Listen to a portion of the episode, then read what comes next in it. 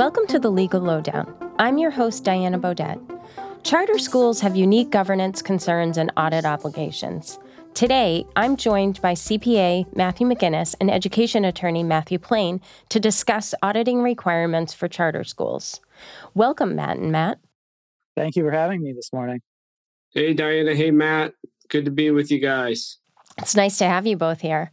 All right, so let's dig deep into this topic. There are a lot of questions. So we'll start out first with, can you tell us what a financial or fiscal audit actually entails? Yeah, absolutely. And thanks for keeping it easy to start there. So, you know, when you're looking at financial statements for charter schools, they can actually vary quite differently. So, you know, a lot of people, when they're looking at financial statement audits, they're focused on the financial statements themselves, and rightfully so. That's what gets, you know, the output at the end of the day, is everyone's focused on the pure financial statements. But there's a lot more that goes involved in that. So there's a lot of auditing of underlying financial information and supporting schedules that eventually roll up to the financial statements that get produced to make sure they're materially stated and fairly stated, for that matter.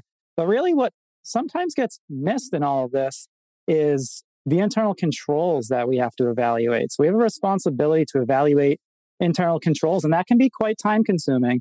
So a lot of times what we'll end up doing is, you know, combing through policies and procedures and manuals and, you know, internal control memos at the school, just to make sure that there's no gaping holes and the internal control structure is sound. So we spend a lot of time doing that, but then also interviewing and meeting with all of the school members who have roles in that process to make sure those are aligned. What is being documented on paper is what's being done in reality.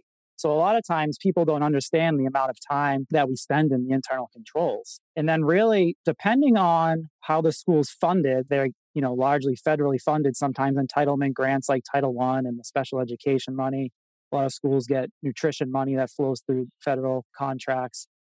If those exceed a certain threshold, right now $750,000, you're required to do a uniform guidance audit, and that is more compliance intensive. So sometimes people don't realize how much work goes into that, because we got to make sure that, you know, when you're getting these entitlement grants, they're being spent for what they're supposed to be spent for. So, you know, the audit process is a lot more than just the financial statements. It's financial statements, it's evaluating internal controls, and many times it's compliance, you know. And then lastly, I would say, is uniquely to charter schools that follow, you know, certain state funding, every department of the state's elementary and secondary education department put out a specific audit guide for schools to follow. And that has a whole new slew of, you know, internal control evaluations and compliance requirements above and beyond the traditional federal requirements. So, you know, needless to say, there's just a ton of work that goes into the financial statement audit other than just the production of the pure financial statements.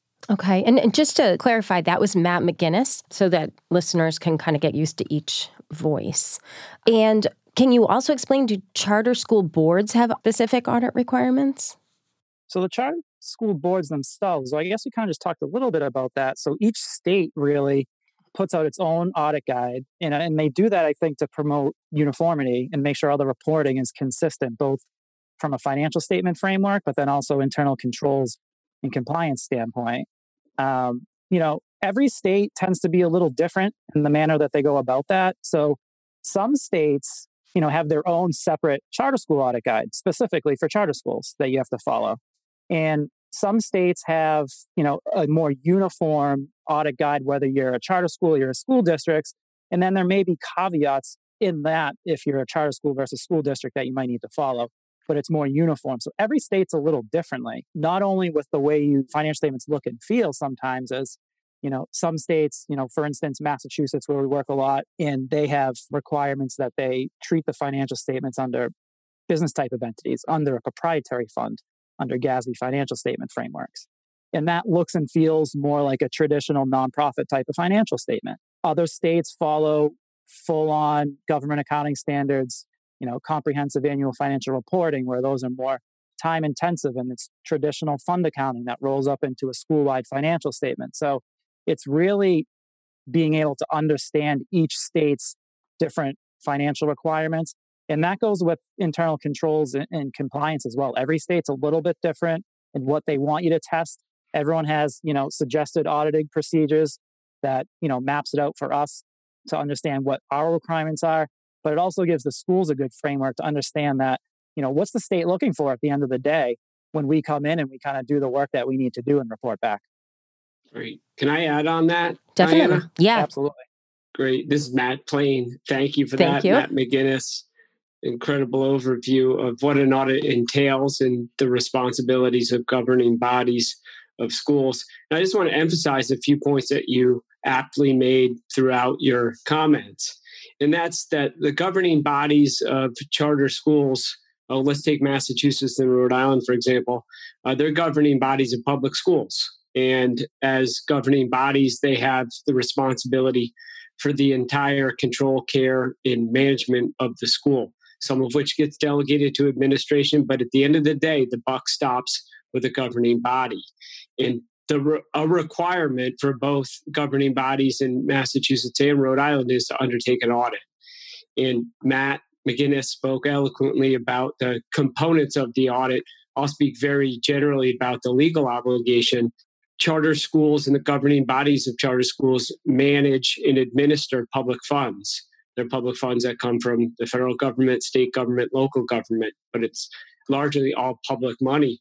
When you're using public money for a public function, that your appropriating authority and your enabling authority and your authorizer want to ensure that you're using it appropriately. And so Matt used some key words in there like internal controls, consistency, compliance, spent on what it's supposed to be spent on. So when you undertake this process, which is significant, it takes time and energy. It's not just to check off a box, but it's to ensure that you're doing what you're supposed to be doing, give you guidance to the extent you need to get back on track, and very importantly, show to the public who's responsible for funding the school that it's being used appropriately. In the consistency in the particular different types of guidelines that folks use or that different authorizing agencies obligate governing bodies of charter schools to use, they do that so we can compare apples to apples in part, and also to ensure that the authorizing agencies and the other state or federal agencies that may look into, or local agencies that may look into it, that they can sift through the information with relative ease to ensure, again, that the money's being used appropriately. Yeah, excellent point there. Can you both tell me, for any more lay listeners like myself, are the audits done annually, or is there to be requested specifically? No, you need an independent audit on an annual basis to meet the charter school requirements. Most charter schools are reviewed every 5 years, so their charter gets renewed, but they also have performance obligations that they need to meet on an annual basis. Okay, for sure. Okay. Maybe we can dig a little bit deeply into the differences, if any, between auditing requirements of traditional public schools versus public charter schools.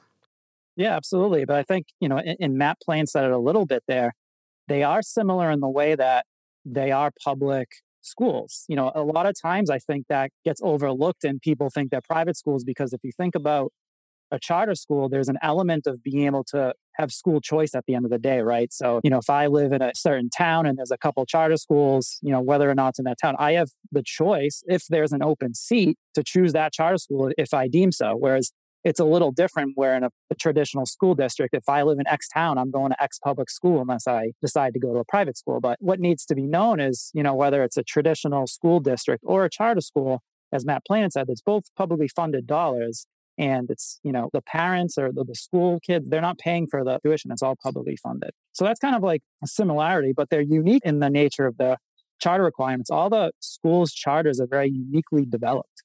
So each charter can look different. And, you know, using the example of one charter school in one street and one charter school in the other street can look and feel and run wildly different. And it's really these kind of audit requirements that bring it all together to make sure everyone's doing things from a laws and regulations standpoint uniformly. So, you know, there's a little difference there. And then, you know, you have your single schools, you have your national network schools that are traditionally run by charter management organizations, or sometimes you may hear CMO and they're disseminating all of their curriculum to all the varying campuses across the country on the national network level. So there's obviously some differences in the way those are run in your traditional school district. Obviously, from a tuition standpoint, it's a fixed per pupil tuition, so it runs a little differently. But honestly, the biggest change or difference, rather, that I see is really on the financing of the actual schools themselves. Unlike the school districts where it's your tax dollars at work, right? Whereas big repairs need to be done at the school level, it's through a town budget and things of that nature, where for schools, all the financing is achieved at the school level. They're going to have to enter these financing mechanisms, and there are some available for charter schools. We work a lot with the QSCB transactions, those construction school bonds, new market tax credits. A lot of schools are available if they're in those qualified census tracts. So there are, financing available for charter schools, but it's just different because a normal school district might not have to worry about all the different ways to finance your school and covenants to keep track of. And are you tripping up a covenant because, you might have had a down year financially? What does that mean? So it just adds a layer of complexity, really specific to those charter schools, kind of like your private business, basically. So, and that's a big undertaking. Okay, Matt Plain. Well, a difference I see, and Matt McGinnis knows the substance for sure, but something that I see from a procedural standpoint is with respect mainly to size. So I live in a town of roughly 15,000 citizens. And we have 6 schools and 2,600 students-ish. And that's considered a small district with a roughly $40 million budget. And let's take Rhode Island, for instance. Out of our 20-plus independent charter schools, they range in size from 180 to 600 or 700, somewhere in that ballpark. And so the bigger schools... the bigger independent public charter schools in Rhode Island are going to be less than 1,000 students, and then probably the average falling in the 300 to 400 range. So their budgets, because of that, are going to be smaller. Nevertheless, the audit's going to require similar type work because even though the size is different, they're still going to have the same types of line items. They're still going to have internal controls, hopefully, with respect to each and every component of their finances. They're going to have folks responsible for carrying out particular responsibilities. They're going to still spend money on the same types of things that a much larger district would spend money on. It just might not be as much. That doesn't obviate the need to check it to ensure that money is getting spent appropriately. Yeah, and I think you said that perfectly. And sometimes it's not the size, the complexity can be different from the size. And, if you're a large school district or a, medium-sized charter school, the complexity could be actually more on the charter school. And it doesn't necessarily matter that, the dollars might be a lot higher in a large school district. The requirements are the same or more than a traditional school district. They're so heavily regulated. These charter schools. So just because they're smaller in nature doesn't mean they're less complicated or less time needs to go into to the production of the financial statements and the results. Is it worthwhile to talk about why they're so heavily regulated? Well, I think, I'll let Matt Plain talk in a second from a legal standpoint. I just think from, an audit standpoint, it's because they're independently run, right? So they have more autonomy than a traditional school district where they're, getting the information from the local school board. It's just more regulated, and they need to make sure that they're uniform. So from our standpoint, from the audited standpoint, it's a way to get these more consistently done from a financial statement framework, as well as evaluation of internal controls. As well as the varying compliance requirements from an auditing standpoint. Okay. Matt Plain, do you have anything to add to that answer? Sure. Well, in the grand scheme of things, the charter school movement is relatively new. We saw the first charter schools in the country emerge in the early 90s, and the movement really start to take hold in the late 90s and early 2000s. So even though it's been some time and we've learned a lot, the evolution of charter schools is we're still in the nascent phase of it. And because of that we're learning, legislators, authorizers are learning, and we're finding different components that we may need to analyze and regulate with more scrutiny, or learning that as we scrutinize, then perhaps we can veer more towards a normal public school track for certain components of the delivery of education. So anyway, long-winded way of saying it's fairly new. It's a fairly new way of delivering public school education. So there's going to be more oversight from more different components of government. Whereas in the local school district, you're going to have a local, probably school committee or school board that's overseeing the education and that is responsible for the care, control, and management. Like Matt McGinnis said earlier, much of the funding for that is going to be an appropriation from a city or town council, from local tax dollars. Whereas in a charter school, the funding for that's going to come from, in many cases, a funding formula, in part local dollars, in part state dollars, and in part federal dollars. And because of that, because those dollars are going to the charter public school instead of the traditional public school district, then there tends to be more folks that are taking a look at it. And as the sector evolves, there's folks that are getting more comfort with the way in which we're delivering education, and obviously the movement's growing. So understandably, there's oversight, understandably, there's scrutiny, and understandably, we're dealing with the variety of challenges that come with delivering education in this. Yeah, okay. In terms of the auditing requirements, are there specific areas that charter schools face more scrutiny on than a public school might, such as, or a traditional public school, I should say, such as, is building and campus, is there more weight there for a charter school than there is in a traditional district? Or are they fairly even? Are the issues that face each school setting kind of the same?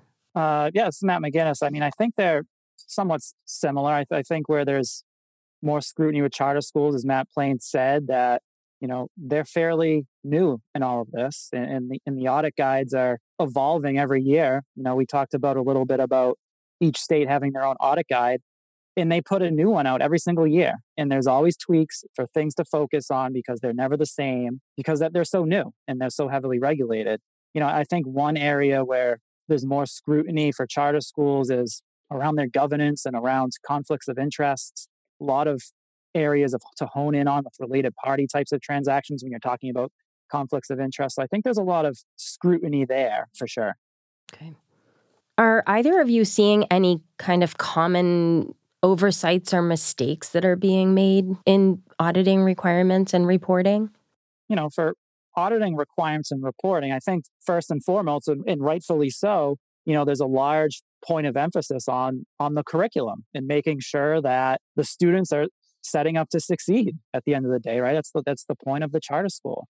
Not to say things get overlooked, and I might be biased as the financial statement auditor, but I kind of tend to go more towards the financial statements, making sure, the governing body, the board of trustees of these independent schools fully understand the financial statements and what goes into them.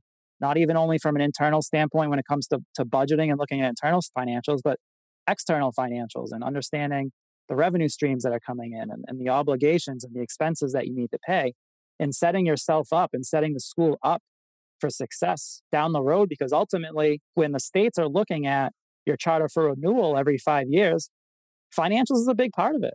It's not just the success of the school and the score, the testing scores. A lot of it is the school going to be open in a couple of years based on your financials? So a lot goes into that. So I would say that sometimes that gets overlooked a little bit, especially around the governance body and fully understanding their role as a board of trustees to understand the financial picture of the organization and how well they're set up for the future. So Matt Plain, I don't get into the weeds of the actual process itself. Once the auditors get the books and get into the school and start looking at internal controls and protocols and things like that. But where I do get involved is in the process for engaging the services of a firm to do it. And a suggestion I would make to the sector is that if you're a new school, or if you're a school that's been around for a while but wants to button up its processes in this regard, I'd go out to bid for these services. In all likelihood, no matter the size of your school, the audit is likely going to cost an amount of money that exceeds that threshold for public competitive bidding processes. So do that and get competitive bids. And then once you do get competitive bids subject to a competitive bidding process, then analyze the proposals very carefully. Obviously, you're going to do this while looking at the projected cost of the audit, but that alone shouldn't be the sole factor in determining who's going to come into your school and audit your financials. I've seen instances where charter school boards select an audit firm based on cost alone. And I've seen instances where that projected cost changes, sometimes drastically, because perhaps the folks didn't have the requisite experience to anticipate the volume of work that would go into it. Because as Matt McGinnis has eloquently pointed out throughout, it's complicated, it's intricate, and it's subject to particular guidelines and oversight. So you want to ensure, obviously, that you get it right, and you want to ensure that you're doing it in a comprehensive manner and in a manner that aligns with your obligations as stewards of public funds. Yeah, it's just super important at the end of the day. And you know, sometimes if you look at the set of financial statements, it might seem to the person bidding on it, oh, this isn't too bad. I can bid on this and I can do X price. But, like we've talked about, the financial statements is like the tip of the iceberg. That's just the production of the financial statements themselves and doing a traditional audit. There's so much that goes on behind the scenes with this evaluation of internal controls and all the compliance requirements from a federal standpoint and a state standpoint. And every state's different. So you really need to understand the provider that is bidding on the work to make sure they have the expertise to perform the audit in the laws and regulations that need to be reported back up to the state auditor's department. Because if not, you might not have that audit. And if the state comes knocking and you don't have any of the things that you might need there, that could be in trouble for you. So, making sure you have a provider that understands all of the laws and regulations and understands the intricacies of charter schools is very important. Yeah, I just want to add to that. Thanks for that, Matt McGinnis, that this isn't just a box checking exercise. This is an extremely important component of your operations. And charter schools in the typical course, Massachusetts through Rhode Island, are evaluated on 5-year cycles or at maximum 5-year cycles. And when your authorizer, the Department of Elementary and Secondary Education in Massachusetts or the Rhode Island Department of Education, Rhode Island, when they're contemplating your renewal, they're going to look at academic performance, the organizational performance or governance, and then the financial sustainability of the enterprise. And the audit's going to be a key component of that. So if it's not adequate, that's going to weigh on the likelihood of you being renewed for a full term. Okay, interesting. So very serious consequences if you don't have everything prepared and documented.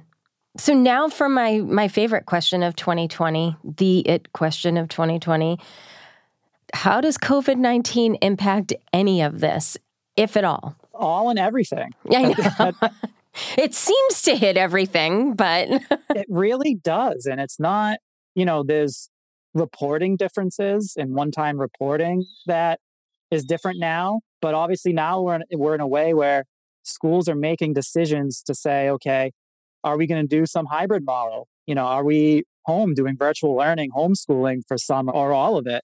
And and that poses a whole new set of challenges for teachers, administrators, obviously the students, and how that all work gets done. So that's one huge aspect and difference that, you know, schools haven't been accustomed to before unless you were an online school traditionally. So, I mean, that's just a big hurdle that they need to overcome and keep going. And then from a reporting standpoint, you know, obviously there's a lot of resources out there for the schools, the CARES Act, you know, some schools got PPP loans, some under scrutiny, just depending on, you know, how those may look in appearance, whether they're double dipping with the PPP loans versus the federal grants that you get and things like that. But schools were eligible and did get PPP funds. There's other programs out there, the ESSER funding under the CARES Act specific for schools, which based on the timing of those weren't very prominent here in fiscal year 2020. Most charter schools that we're working with currently have a June 30 year end, so it wasn't significant dollar-wise yet. We'll see what's to come here in fiscal year 2021, as I'm assuming a lot of the allocation that are going to schools is going to put them over that dollar threshold from a federal standpoint, where we're going to have to go in and audit these as major programs in fiscal year 2021. But certainly, COVID's just changed the landscape of not only academically what's happening at the schools, but financially and what's available. And you know, the audit process is only going to get a little bit more hairy with all these new, you know, resources that are out there and the underlying compliance requirements that you need to meet to get those dollars. Yeah.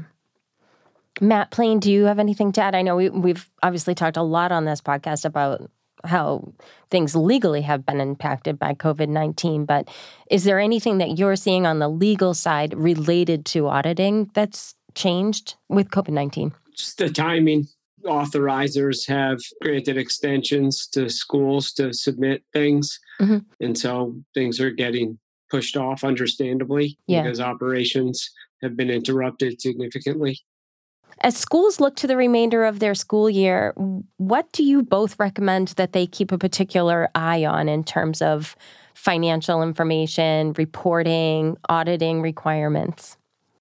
Yeah, you know, in that regard, you know, first and foremost, it's obviously keeping everyone safe and adapting a plan that enables the school to function appropriately while also keeping the teachers and administrators and the students all safe. But, you know, from a financial statement, and we talked about it a little bit before, understanding the various resources out there, like those ESSER monies that are out there now from a federal standpoint, keeping your eye on those.